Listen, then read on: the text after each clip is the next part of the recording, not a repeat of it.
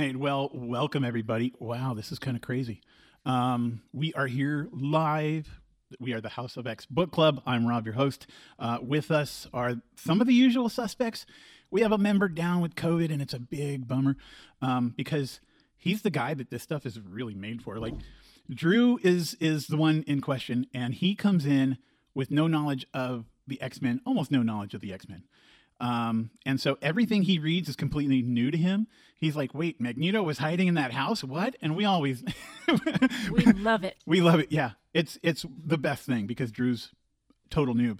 Um, sadly he's not here, and I really want to hear what he has to say about the book we're going to be talking about. But let me introduce everybody first. So we've got Shane. Hey, everybody. I would like to welcome all the Mendocino Fish fans. I didn't realize there was a crossover between Fish and the X Men, but here we are. Wait, wait, what, fish? um, uh, never mind. We've got Raj. Good evening, everyone. Tonight's episode may contain subjects of an adult nature. Shane sometimes like to talk sub- talk about peepees or drop the f bomb, so viewer discretion is advised. Strongly, strongly advised. Um, we have the one person in the group who makes sense, Rowan. Hello. See, she she's the one person who makes sense. So, um, so yeah, this is this is really cool. It's our live performance with, like I said, uh, I don't know. There's like five people, and then the one guy who actually listens to our podcast. Um, but uh, we're hoping that'll change, right? We're hoping that'll grow. Uh, Yeah, two people. yeah. Oh, oh yeah. So which which one? Well, hopefully, we'll grow to two people. Oh, okay. Yes, good. Okay.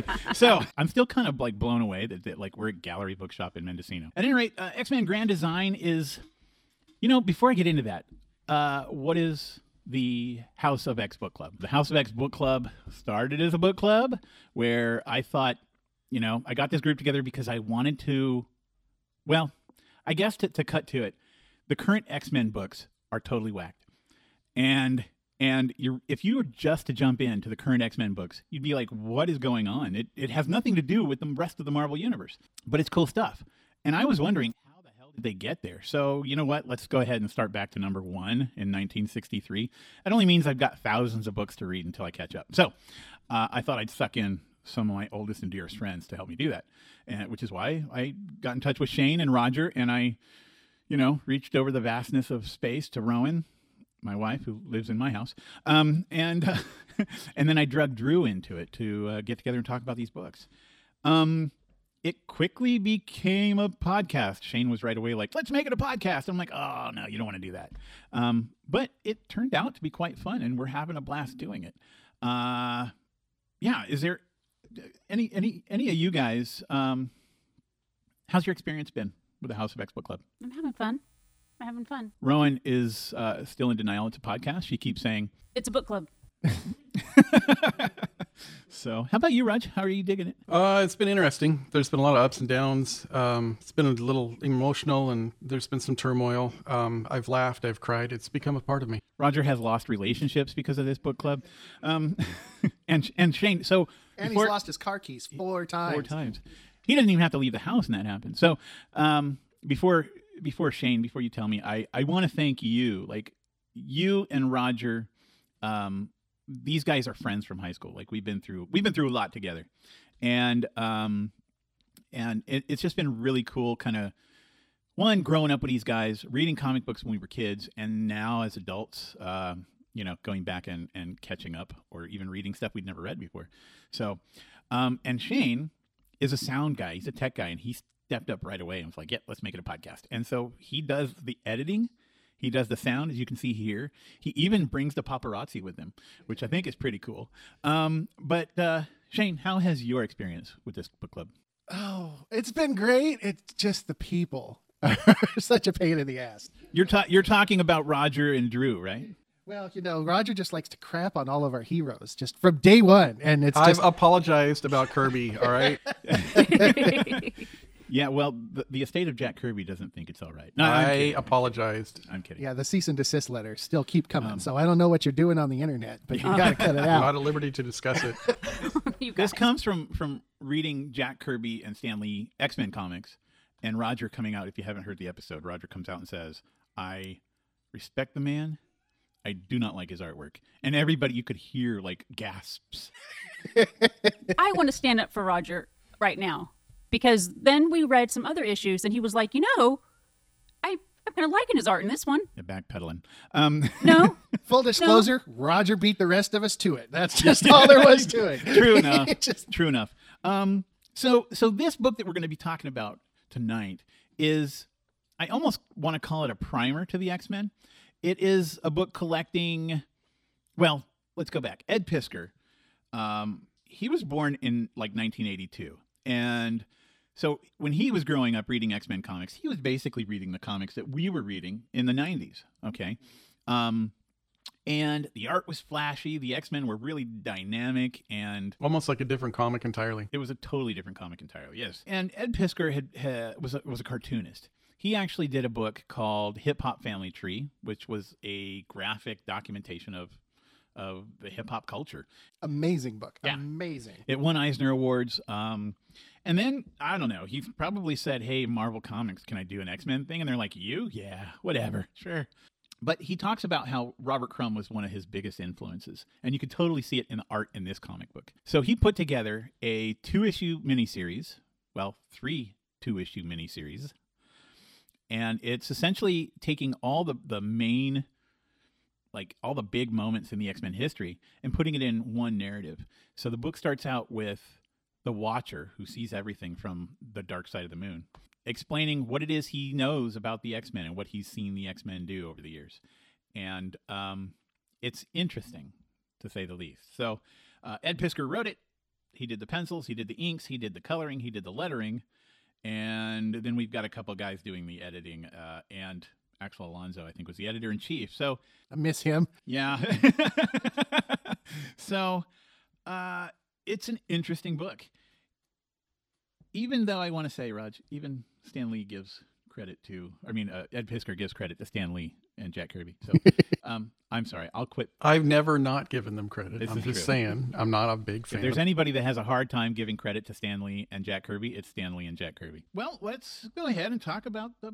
Wait, did we actually get to Shane talking about how his experience? a little bit. yeah. Um, but again, thank you for doing all the all the tech work, man. No, it's fun. I'm, I'm having a good time with this. Um, so in the book, the artwork is what would you guys say? How, how would you describe the art? Because, like I said, when we started reading these books, the art was was really flashy. It was really dynamic. What we're reading now in our continuity, the X uh, the X Men artwork is very simple because it's still 1967, I think. So Well, that, I guess that would just be compare comparatively speaking. If you think of how a lot of art now is like li- literally glossy because it's printed on literally glossy paper, sometimes done with computers, maybe is airbrushed looking, and the older style art was hand drawn and done on newsprint originally. Um, that's what that's what we're looking at. Even um, even even looking at, at um, digitally quote unquote remastered, we're looking at something that was originally hand drawn on newsprint. Um, but a lot of it is well done, and some of it's even uh, even sophisticated. It's just how you know just how fancy it gets, especially with technology as time goes on. Well, the inks change, the colors Right. change. How many colors they can even print changes. Right. Well, and that's one of the things I like about this book too is the attention to the detail to make it look like it was done on newsprint and the coloring is done like it was a faded old copy that someone had had in their back pocket for like 3 months and then, you know, it's stuck in the spokes of their bicycle to make the motorcycle noise when they went down the street and it, it's that attention to detail is really nice. Well, that is that is Ed Piskor's art. I mean, the whole thing is art. The letters are art. The the colors are art. Um, in the back of this particular book that we're talking about tonight, that's being passed around, there is a reproduction of X Men number one, where it's done with that newsprint kind of paper. It's it's colored by Ed Piskor. So so he took the original story and kept the art, but did the coloring and made it kind of look like the the rest of the story that we're talking about. So it's kind of cool. I mean, that is his artwork. It it's it's all of it. Yeah, I also think that was a very stealthy way to endear the reader to his narrative because he he this is called grand design. He is showing this idea that all these bits and pieces, these episodic issues that didn't necessarily have to do with each other, he is saying that there's a grand design, that they are actually telling one big story. And by taking the first issue and recoloring it to match the, the coloring in, in the grand design, he's basically just reinforcing the idea that from the beginning, it was the grand design which is fun because we've we've been talking this whole time about how well you know there was the narrative is now is that the x-men represent minorities and underrepresented people. And our our working theory at this point in the book club is that that was kind of a retroactive thing. And we think that that someone said that to stan lee at some point and he was like you know what? Yeah you're absolutely right. That was my plan from the beginning. Sure, it was, but it works. I mean, you know, let's let's go ahead and use that that ideal, and, which probably is why Stan Lee or why the X Men have stuck around for so long, because it does work. I quick on his feet Right. I and I do think that that is a possibility, but I do think like the idea of bigotry, like fighting bigotry and dealing with bigotry was always there. I do think there was something about the mistrust of mutants and people disliking mutants and look at these nice kids who didn't do anything wrong and people hate them. Like I think that was there and so the the idea that bigotry sucks um, I do think that was always there. Um, and so I, I do think I think Stan Lee and Jack Kirby deserve some credit for um, for putting that part of it uh, there from the beginning. This book is interesting in the sense that Ed Piskor knows the history of the X Men. He's read all the books, and he is kind of rewriting the narrative. Um, just a little the story doesn't exactly match. Um, he's following the main narrative, but he is kind of adding some interesting details in. And it, at first, when I first heard about this book, I'm like, well, obviously he doesn't know anything about the X Men because he didn't. He got all this wrong. I, I think he's recreating it so that the narrative works better for him. You know, um, and I like to look at this story as uh, an alternate universe, maybe an alternate Marvel universe. It's certainly not the Marvel 616 as they call it, which is the standard, you know, Marvel universe. This is the Ed Piskor universe. it's i i was worried i had had a stroke when i got farther into the issues i was like i don't remember him mentioning the phoenix in any of the books i read Yeah. so, um, the book starts out where Watcher's talking about mutants and why mutants exist, and he talks about how mutants are necessary because it helps humanity evolve. Mutation helps us evolve. It helps us stay strong in, in harsh environments, etc. Um, and and he goes on. This is like he talks about it from the beginning of time, and then he talks about uh, 19, 1941, which is where the Submariner and the Human Torch fight, and the Submariner floods New York City. So flooding New York City is a big deal, and this comic book literally came out in 1941, the one where Submariner floods the city. Um, but this is in Piskor's mind where anti-mutant sentiment begins because people recognize Namor the Submariner as the first mutant in Marvel Comics. Therefore, he's the guy that killed millions and and you know chased people out of their homes because their city was flooded. Uh, in the book, they show a lot of water and the Statue of Liberty's hand coming up out of the water holding a torch. So it's it's a lot of water. Well, that's one of the things I really liked about this too. Is, is after that they acknowledged that a bunch of people died because, like in the X Men, it would have been written like, "Oh, everyone escaped the tidal wave and moved back into town and opened up small businesses that helped the community." And it just it was like, no, Yeah. come on, not everyone got away, man. This was definitely this came out in 2017. 17, yeah. This is definitely a post 9/11 book. As far as the writer and the mindset speaking of the devastation and remembering devastation and it creating prejudice and that and that prejudice like holding on to the prejudice and it influencing everything it definitely has that to, to me it has that feeling to it.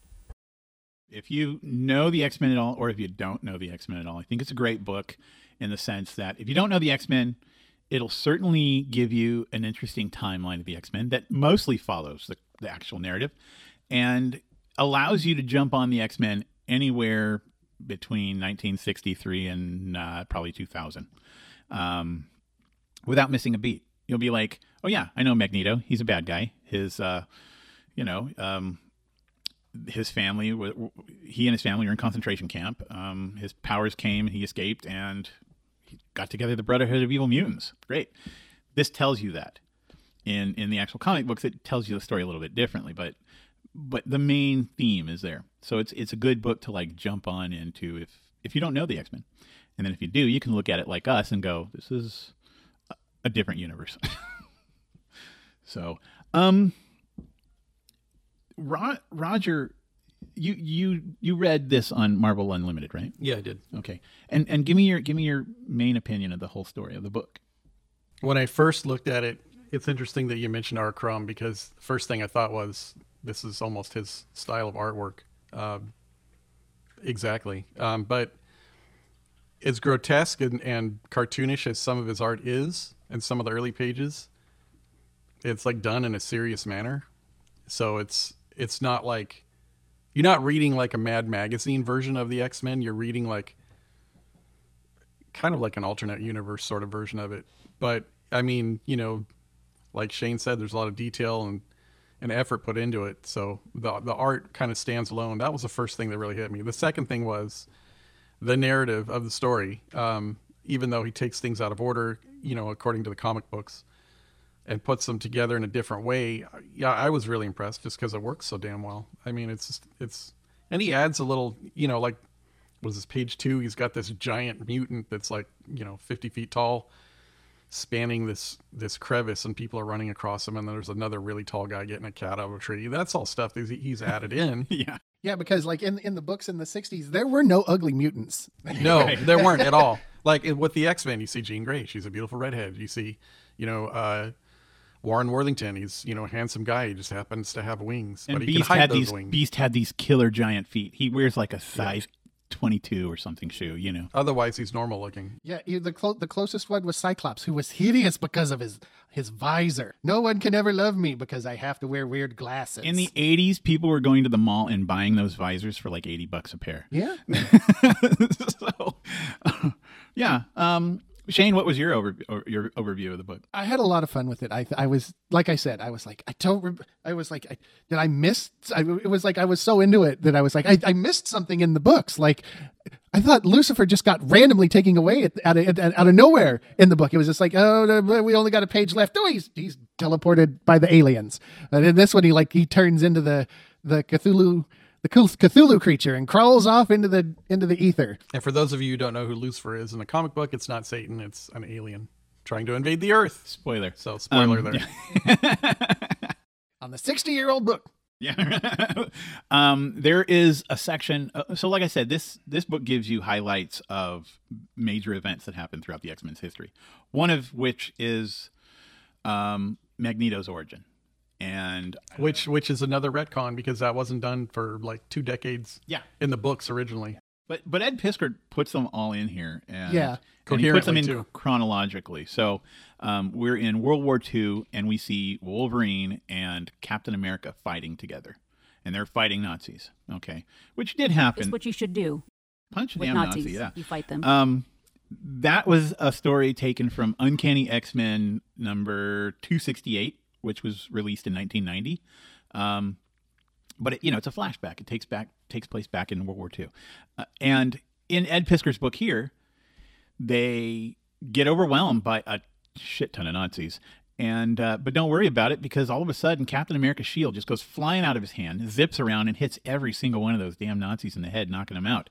And that's because little Magneto, a young Magneto, is in the center of the fray, and he's using his powers to like knock out these these Nazis. So this is where Captain America and Wolverine meet Magneto, which didn't happen in the regular comic books at all that way. So It didn't even happen in 268, right? That was no, it didn't even happen in 268. No, they they never saw Magneto.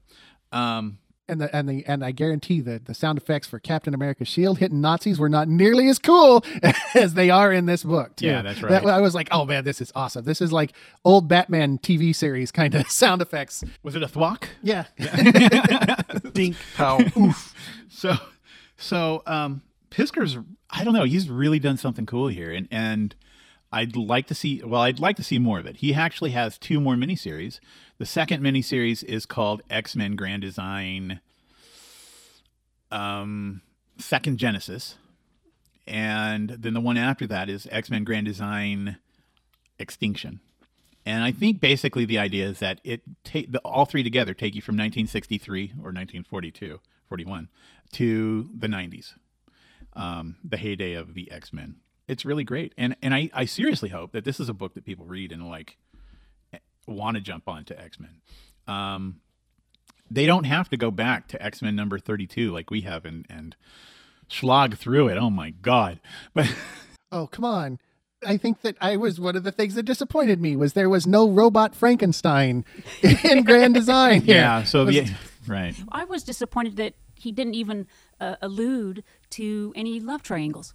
Love triangles. So many Those love are a thing. in the X Men. That's all there is. There's lots of love triangles. It's not even a love triangle. It's like a love octagon or The something. The Watcher knows. The Watcher knows, and the Watcher did not allude to a single love triangle. Well, some things need to be private.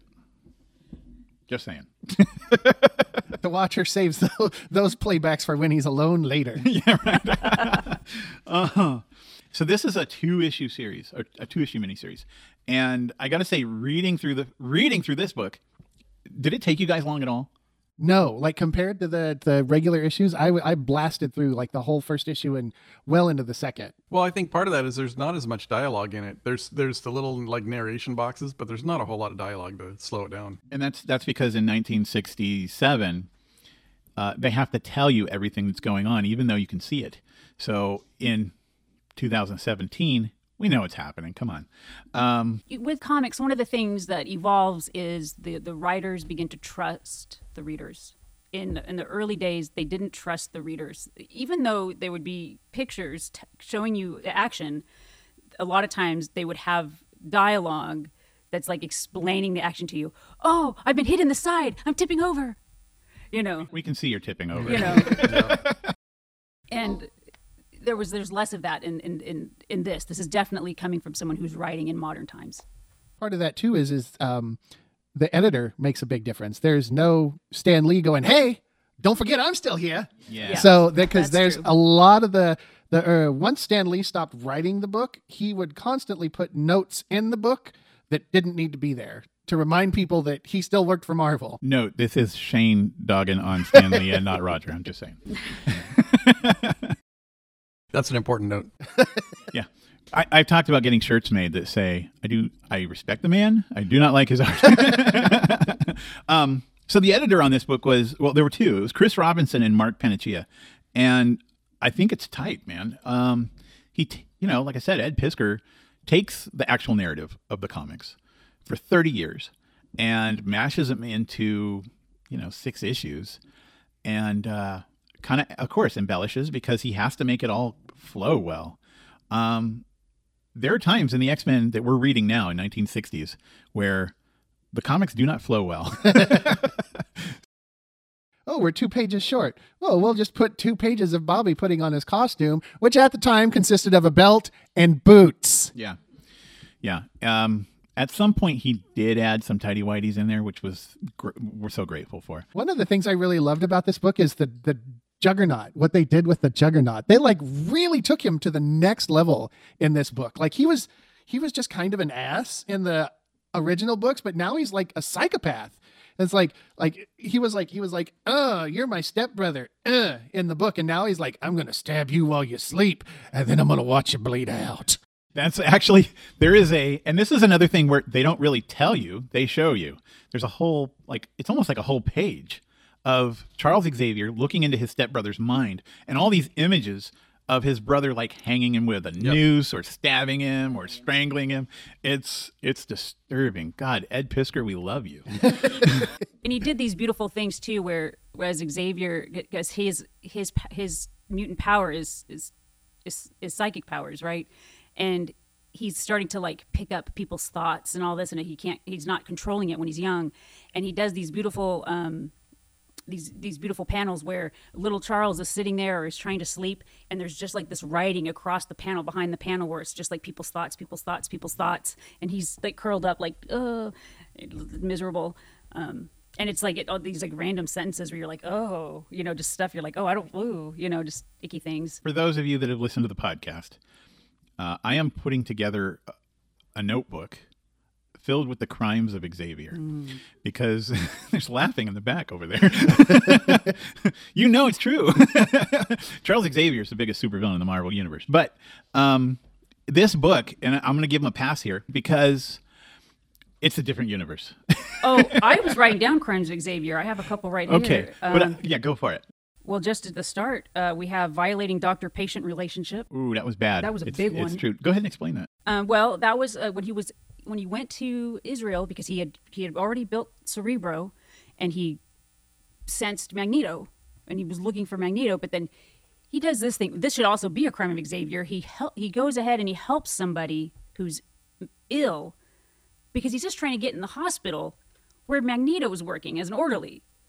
It's just kind of sick, you know. He's like, I just got to get close In Israel, right? to that guy yeah and um but then he like ends up like getting close like too close to her and then then he knocks her up and then he leaves her He split. yeah and that's all told like really fast because this is a grand design Yeah. So so in the regular comic continuity, that happened. Okay, it happened. Um, Xavier's a dick. I'm telling you. So it, and that's not even in the '60s. Like, well, yeah, I I, I want to say that was probably in the '70s. But at any rate, it did happen. Um, in this book, it happens, and Xavier feels guilty about it, which he doesn't in the Marvel not universe. that guilty No. Okay. Dude, dude brings delinquent dad to a whole new level. I mean, come on. He split the entire country. He just took off. Yeah. MTV would base a whole blo- week long block of, of programming around Charles Xavier. True enough. True enough. He um but he says to he says to her, Gabrielle Haller is, is the woman's name. He says, I I fear that I may have influenced you when I went into your mind to help you. Because she was she was in like some catatonic state. So he used his mental powers to help her out. And he's like, What if I planted something that, that caused you to have feelings for me? I don't know how my powers work. I don't know how I am. I, I have to leave. And she's like, What the fuck? You know? you don't just get and he does. He splits. And then, you know, a few months later she's pretty pretty round with child. So um that is a that is a- spoiler guys it's a yeah, sorry. it's a dick move. But again, that's it did happen. It just happened a little differently. Like there's no apology in the original Marvel universe. He's just see ya and he's gone. so you're saying that he actually is trying to temper the jerk the jerkishness of of xavier trying to make him less of a jerk No, no, he's still a jerk. so so go on, give me some more crimes. mental control, which he does a lot. Uh-huh. But he, he does that. There's the whole sort of origin of of Iceman, where he goes to uh, break Bobby out of jail. Right. I mean, he really didn't deserve to be in jail, but there he is. They blasted a hole in They the wall. blasted a hole in the wall, which they didn't have to do, by the way. They because they end up opening the cell door. So what was the hole about? Dramatic. but he like puts the whole police station under mind control, so that everybody's hypnotized. I mean, what? now he's actually done stuff like that in the comics that we read. Right, and we've talked about that in the past, and y'all crapped on me for that theory, and now I feel totally justified in saying ab- Professor about- X has no problem contr- mind controlling a whole building in order to get someone to walk over and get him a Snickers. And we saw it happen. We, we saw it happen. Now, he does this thing in the regular comic books where he's like, you know, he's in a wheelchair. So it's hard to maneuver. But that's okay. He'll just mind control somebody who's driving by and they'll pull over and give him a ride. And he does it all the time. that's a dick move. Charles Xavier lift service. Yes. What was the first crime of Xavier, according to this? According to this, I, I didn't write him down because I was giving him a Uh, pass well, being the, an the first universe. one I think that I noticed was uh, when he first invades his stepbrother's mind. right away. Yeah. Yeah, right away. I mean, whether it was on purpose or not, still he did it. Those murderous thoughts should be private. Well, Ed Piskor does kind of portray it as a bit invasive Yeah. when, Yeah. when when he they when he when he's showing Cerebro being built, and he's with Mar- Marva MacTaggert, who is basically like his partner in that that endeavor. Um, he- there's this thought bubble where he's saying, "I couldn't have done this without you," and then there's her thought bubble where she's like, "Get out of my mind." yeah. yeah, yeah. And we talk about that too in the, in the regular comics. Um, that he has no problem calling his X Men to him. You know, when they're off doing something, X Men come to me. He can just go into your mind and see what you're doing and talk to you. What if you're pooping? I mean, you know, what if what if you're like in a compromising position and you're like, uh, excuse me, we're adults, we're a couple, and we don't want you in our room. Um, Xavier is, yeah, that's not cool. um, I've mentioned it multiple times that I think that at the time, um, the that Stan Lee and then later Roy Thomas were, were just using this as a way to like illustrate uh, Xavier's mental prowess. Like, look at how you know how strong his psychic ability is. Look how he uses his mutant abilities, and not how it's a violation. I think they were trying to show that it's not a viol, like not showing it as a violation. Like, I don't think it was occurring to them that it was a violation. Well, again, I'll I'll say this like I've said before. This is another example of the might makes right mentality. I can do it, so I'm going to do it. Because who is going to stop me? Yeah, you have talked about that. Yeah. Well, and I think that especially like the way that um, Piskor wrote it and drew it here, it almost made it seem like like drawing back on the on the original books. It was written from a point of them feeling like, well, we we've written Xavier as the leader of the good guys, so anything he does inherently can't be bad, which is you know just factually inaccurate. But that's kind of the way that they approached it when they wrote the book. some of the events that go on, uh, Piskor talks about, or he shows us the origin of the Quicks, uh, Quicksilver and Scarlet Witch, or I should say, the, the origin of their relationship with Magneto. At some point in the Marvel universe, in the Marvel continuity, you know, these two young people belong to Magneto's Brotherhood of Evil Mutants right at the beginning. Um, it goes along that we realize they are basically being guilted into being there, or they're they're they joined because he saved their lives, and so they feel like they owe him. And and at some point they go screw this, and they leave. Uh, later on in continuity, we realize Quicksilver and Scarlet Witch are Magneto's actual children. Um, and and so this, when Piskor's talking about them meeting and them getting together, I was very interested in it because this is the kind of thing that I'm like, is he going to change this at all? And he really didn't change that, but it's it's just one of those like really interesting. Let me show you my take on their relationship and how they get together. Um, other things that he talks about, there's some great origin stories in here, like Starjammer's origins. Yeah, that's right. That was really cool. And well, go ahead and tell us about it, Shane. Well, I mean, you just well, so one of the things that you did miss was the fact that like later on in continuity, um, that um, Scarlet Witch and Quicksilver are might not be Not be his children. be right. his children. or no, they say that they're not. So Polaris is his only child, but she was never like they never really said that he was. Did, did they prove that they were Charles Xavier's children? Because that would be just like Charles. Um, no, but like just like I said, just like the, some of the cool origin stuff was really fun. Like what was really cool was the, just like the um how they brought the Shi'ar and the Kree and the Skrull and um The mutant master. Yeah. in really early, and it was like a really like dumb helmet. oh, it, it gets better as the sh- story goes on, even though it was drawn by the same person. And the first time we saw it, it looked like he had like cut holes in a in a colander and then hung a shower curtain on the inside. So there are definite improvements when it starts to look like a solid piece of of gear. Fashion from 1967. Yes, indeed. No, but like the little the little bug ship that like attacks Right. attacks the airplane that the Summers family is flying in um, is is is completely different from from what had happened in the actual books. except, so here's the thing, right? That ship looks more like the ship from the X Men animated series. okay. And that's exactly what Ed Piskor was doing. So, Well, that probably influenced him. yeah, no, absolutely. And that's, he has grabbed influence from everything. So, like a little timeline for you. Uatu the Watcher, who's telling the story, originally showed up in Fantastic Four number 13, 1963. Ed Piskor brought that element in. Uh, the recorder, who the Watcher's telling his story to, showed up in Thor number 132, also in 1963. The Submariner fights the Human Torch and floods New York City in Human Torch Comics number 58, 1941. Wolverine and Captain America did team up with the Uncanny uh, in Uncanny X-Men 268 from 1990, but they didn't meet a young Magneto. Instead, Wolverine and Captain America met a young Magneto in that story in X-Men Evolution, the animated series, season 2, episode 14 in 2002.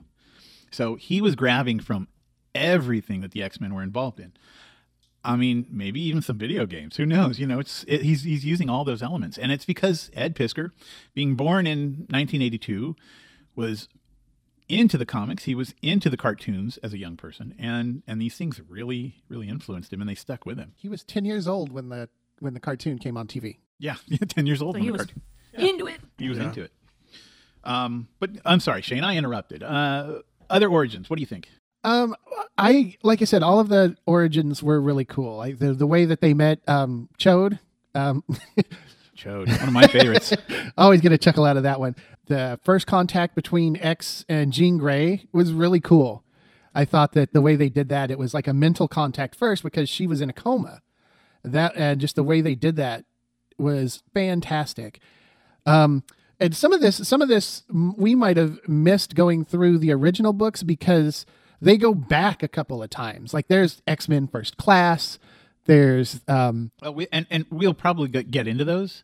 Um, I'm the one that yeah, I'm the one that assi- assigns what we read and when we read it. Um, famously, I have missed one issue where Angel fights Iron Man and almost kills him. Everybody hates Angel. I don't. I don't hate Angel, but these guys hate Angel. We don't hate Angel. it's just Rob. Rob's the only one that hates Angel. Oh, Drew hates Angel. Drew. Well, okay, yeah. He says he's the most useless mutant. Some ways he is. yeah. Well, at any I rate, mean, what, can, what can he do? He flies. That's so awesome. yeah, and he's into bondage. he's so into bon- Shibari. Man, he gets tied up in ropes all the time. Um, so you got on that now. I, I have no idea where I was going.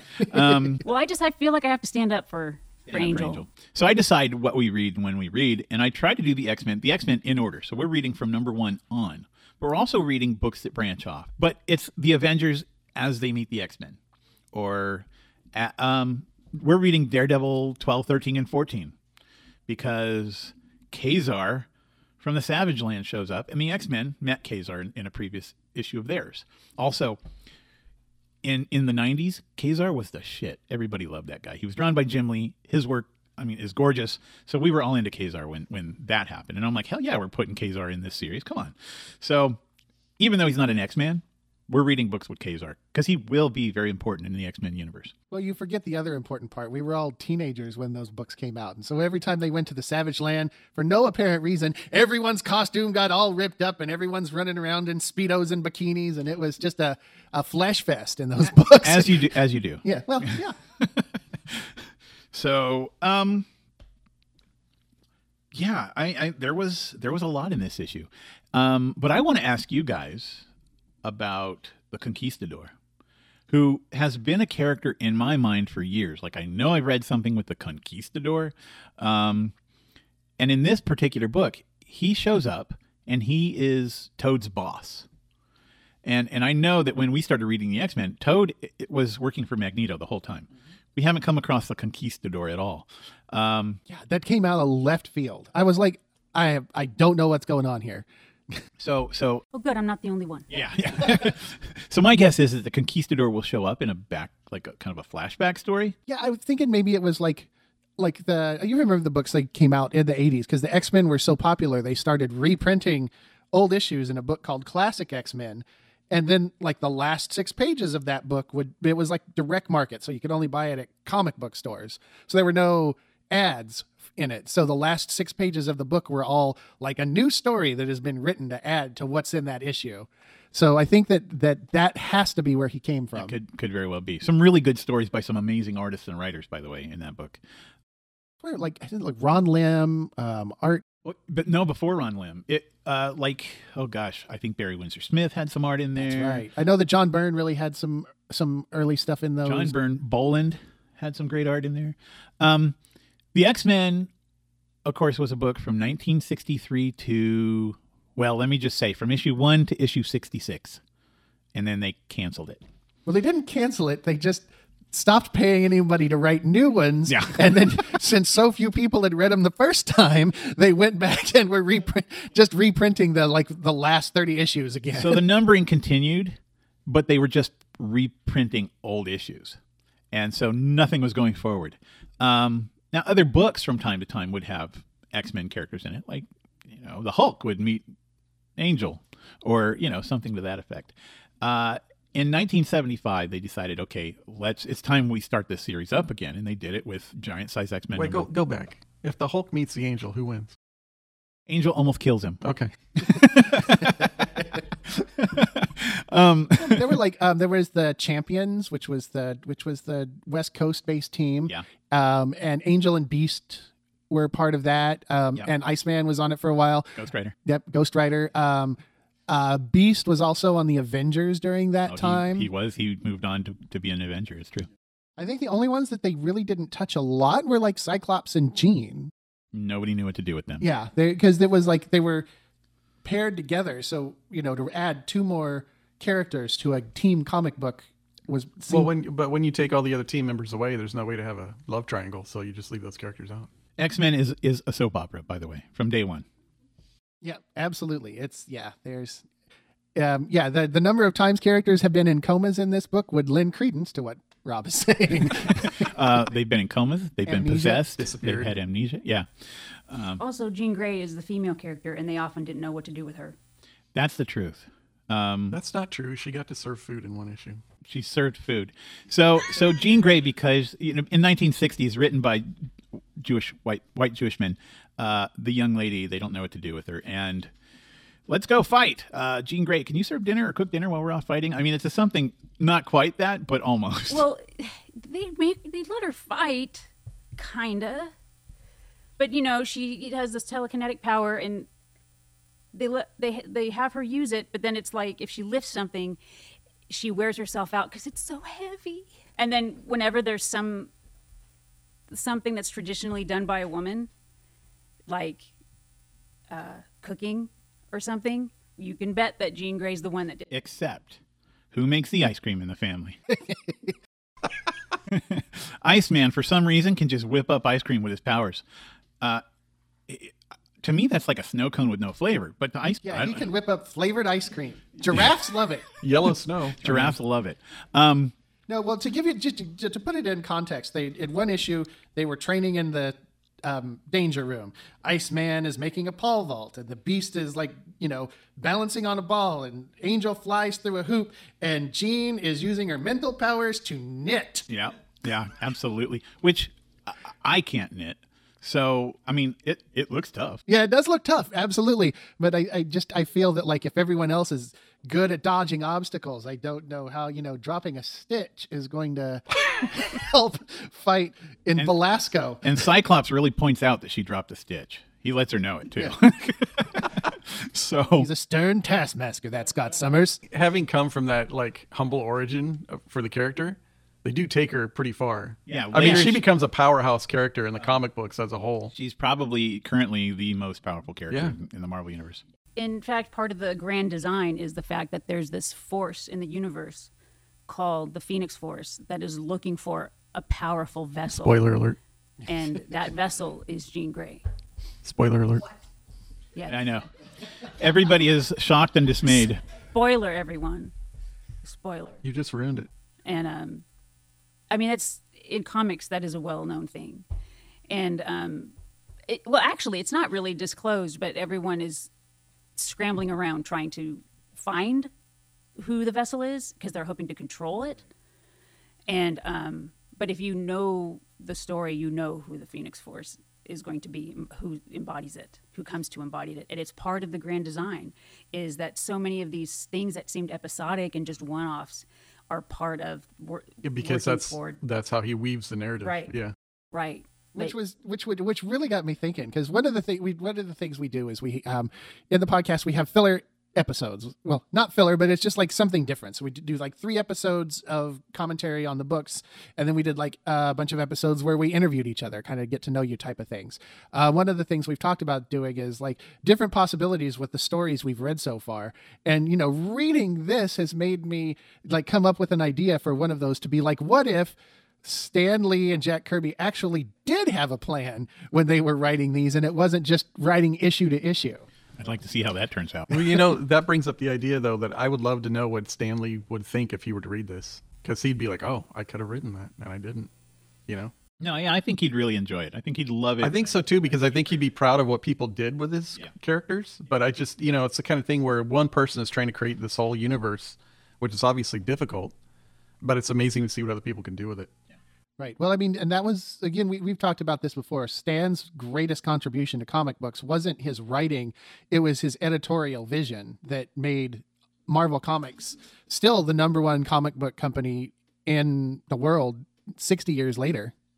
I would say that's secondary. I think his greatest contribution was just being a literal spokesman and being out there and doing what he did. I mean, he was a used car salesman for Marvel Comics. He was a and he freaking rocked it.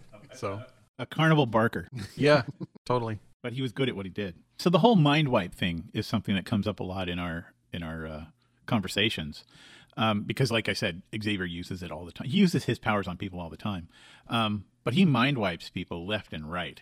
If you know, we need the Human Torch to come help fight Juggernaut, and so the Human Torch he uses his mind to drag him out to the mansion to help fight Juggernaut.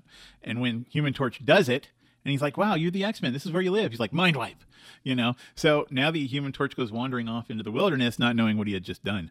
Um, that's a crime for sure. So if you if, if you had that power, I'd use it all the time. Well, I'm I not would be a saying super villain. No, Absolutely. no question. Yeah, I have thirty thousand in debt. No, I don't. That's gone. I've already used it on you. I didn't notice. You wouldn't. Check your back But if you seriously, if you had that ability, wouldn't you go to like the world leaders and make them stop fighting and being douchebags yeah, and then I'd make them wear tutus and dance around in public. on TV? Yeah, I totally would. That's fair. Bobby's got it right though. If I had that power, I would make ice cream. Yes. So, um, I do have to say though, in this book, Iceman looked way cooler than he ever did Yeah, in the early books. I mean, yeah, there was there was no Mr. Ice Cream Man in this book. Well, even that version of him, he still had muscle definition and tone. He still looked human, not just had- a walking blob of whatever. and he had that weird kind of, you know, eldritch horror helmet thing Yeah, that he did. That yeah. thing was dope. That was pretty cool. Um, there is a, a scene in the book. Well, there's a couple scenes. I'm going to point out real quick a couple scenes in the book that I really like. One is when Charles Xavier is fighting the Shadow King in their minds. And there's no conversation. It's just Charles's eyes are red, veins are popping out of his head, and he's sweating. He's got the bloody nose. got the- yeah, his nose is bleeding. That's one panel. The second panel is Charles Xavier being ripped apart by these hands coming out of nowhere, like one grabbing his arms and legs and just pulling. And then the third panel is the Shadow King, who's the, the puller, right? He's the one that he's fighting. And Shadow King's looking at him and sweating too.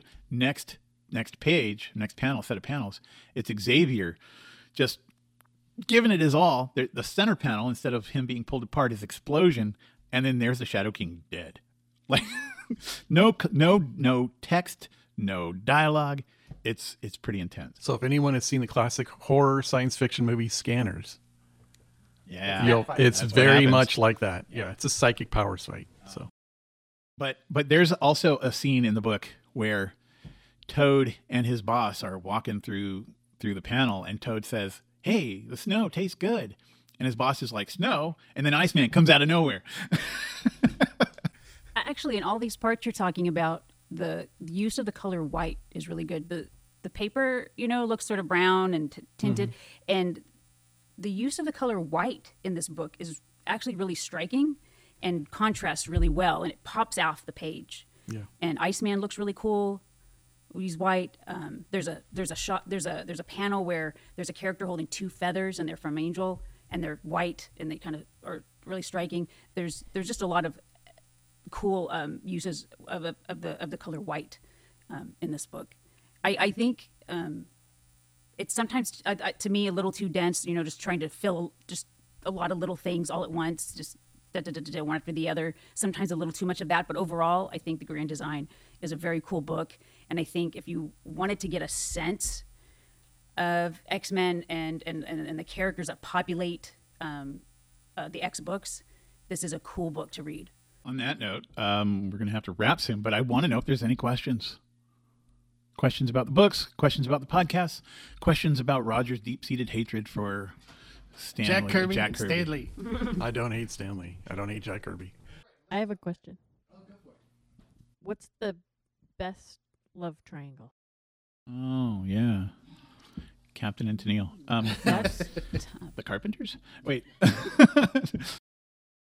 Well, early on, it was it was Professor X and Scott that were chasing Jean Grey. oh Yeah, gross, true But it was gross because Jean Grey was like 17 and one of Charles's students. yeah. Um, and then it became Angel and um, and, and Scott going after Jean Grey.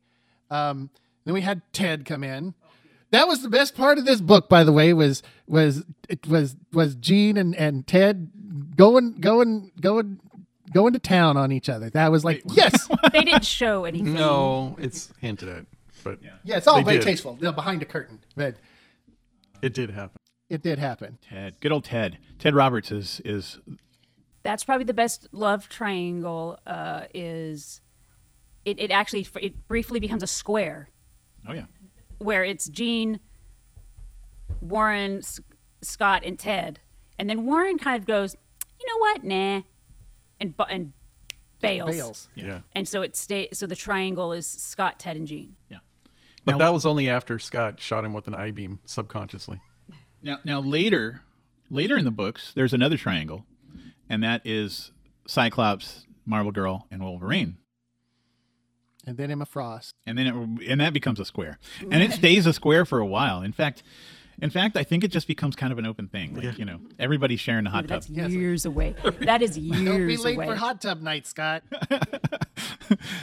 Boy, cleaning the hot tub after Wolverine gets in the hot tub. 'cause You know, There's, you know there's he's always hairy. fur clogging up the filter. So, um, but unless you guys have more, I think that'll probably. I did have one thing, and it was a problem that has been a through line through the regular issues, and it continued in this one. And it's Angel with the strapping down his wings. I make jokes about Angel being into bondage, okay?